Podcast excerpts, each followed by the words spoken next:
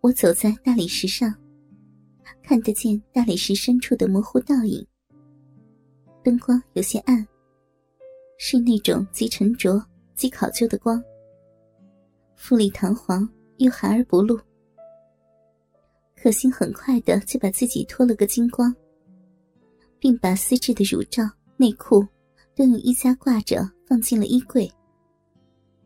做这一切，她显得从容娴熟，全身上下没有多余的赘肉，还有柔韧的弹性和伸张力度。他还特意的在我的跟前翻过来侧过去的，让我观赏他尤其典型的长腿。丰臀，胳膊，果然是腿长、臀圆、纤腰。两个乳房更是丰硕挺立，高高耸着，山峰似的。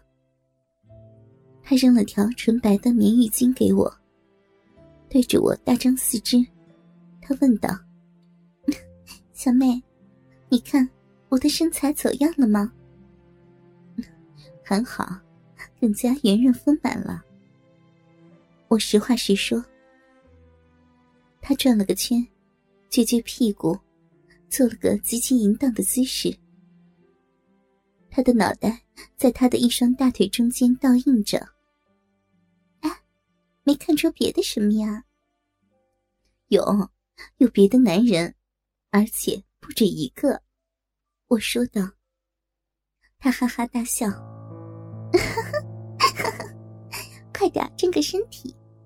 这里的男按摩师手法不错，如若你有别的需求，尽管吩咐，他们也会做一些口舌服务的。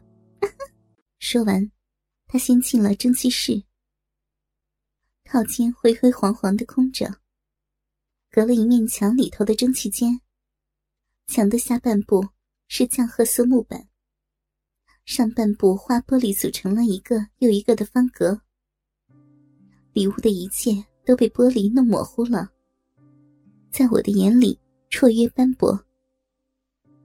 我很快的脱去身上的衣物，推开门，一股热浪扑面而来。可心的嘴巴华丽的张开来，仿佛有一种急不可耐的期盼。汗珠从她缎子般光滑的皮肤上滚落，珍珠似的。她的头发全汗湿了。一缕一缕的粘在长而瘦的脖子上，里面的雾气蒸腾，一团团的到处迷荡。可心快活的转动着身子，袒露出来的极白却细腻的背脊。他十分怜爱的捧着自己的乳房，可心的乳房丰硕饱满，犹如吸收了过多的养料一样。她的乳头褐红，吃豆似的，尖尖挺挺的，表示着她旺盛的精力。特别是他两腿间那丛浓密乌黑的逼毛，不仅多，而且茂盛，好像平日里男人的养料与能源，全部茁壮了这撮毛发，在蒸汽中慢慢的平复下去。隐约留下两瓣褐色的肥厚的肉唇，和一道凹坑。每一瓣褐色的肉唇，都溢着一颗硕大的汗珠，透明着。灯光照透了苹果绿的四壁，将雾气照成鲜嫩的颜色。冉冉的冒着淡绿的热气，团团的在我手下颤颤着。干燥的浴巾迅速的湿透了。我将饱满着热气的浴巾撩到肩上，蒸汽直流下胸前和背后，如千万枚针刺在了皮肤上。我丝丝的喘着，连接的撩着毛巾，朝身上拨弄，犹如热烈而粗暴的抚摸，幸福极了。可心啊，你老公知道你来这地方吗？我试探着问。知道的，这里的会员卡还是他给的呢。好开明的，难怪他的名字叫陈明德。哎，小妹，假如你老公知道你上这地方，会怎么样啊？我嘴角挂着轻蔑的笑，以笑作答。从蒸汽室出来，人便变得轻松，似乎像剔去了骨头一样。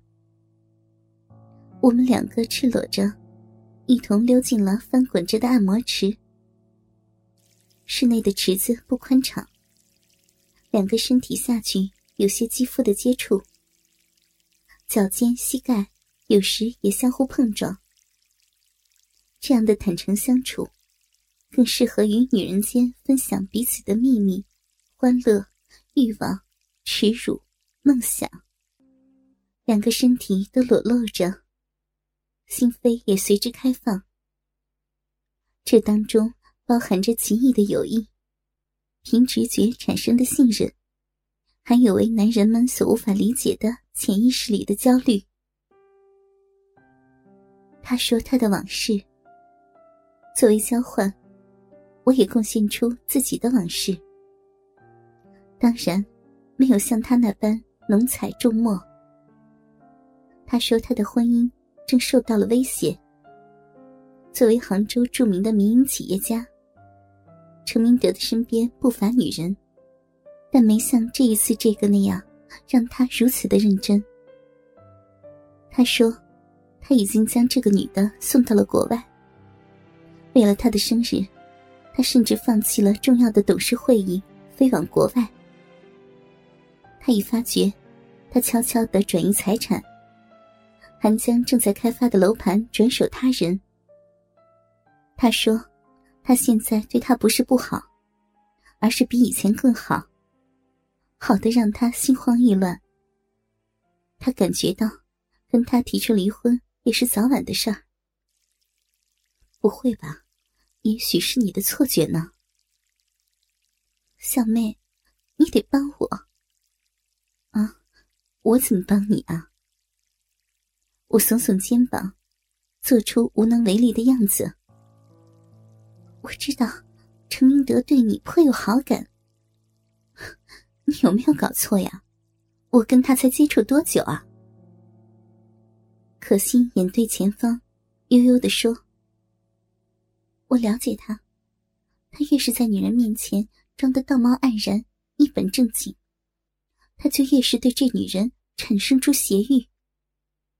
从他跟你接触的第一眼，我就知道。”我打了个寒噤。尽管那池里的水温暖如春，我拿了件浴袍从池里起身。可心在我的后边说：“小妹，你是他所喜爱的那类型，高挑、瘦骨薄肉，还有你身上那股从骨子里透出来的性感。”我把浴袍披上，坐在那张狭窄的小床上。可心也从池里起来了，松松垮垮扎了一件浴巾，隐隐约约的，飘飘挂挂的，随着她丰满的身段一扭，浴巾似乎就要掉落。他在我对面的床上，拨通了内线电话。显然，对方跟他很是熟络，和他开着玩笑。把老仔让给我的朋友，告诉他尽管使出手段，我这朋友也不是省油的灯。我从对面的床用脚尖踢了他一下，他笑着对我说：“ 我把我最心爱的帅哥让给你了，你很不满足啊？”我见他懒懒的躺到对面的按摩床上去，洗去浓妆之后的他，皮肤很黄，很干涩。甚至看着有些憔悴，并不像以前见到的红光满面。